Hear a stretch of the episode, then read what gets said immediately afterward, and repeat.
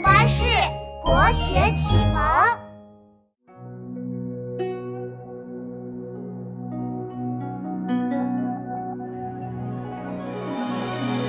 李白背叛流放夜郎，忽然得知被释放，心情变得特别好。这天起了一个大早，早上从白帝城出发，晚上就看到了江陵晚霞，速度快得像鞍上马达，一下子就穿过了长江三峡。朝辞白帝彩云间，千里江陵一日还。两岸猿声啼不住，轻舟已过万重山。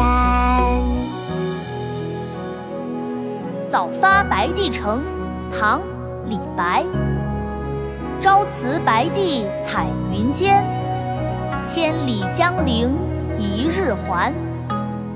两岸猿声啼不住，轻舟已过万重山。朝辞白帝彩云间，千里江陵一日还。两岸猿声啼不住，轻舟已过万重山。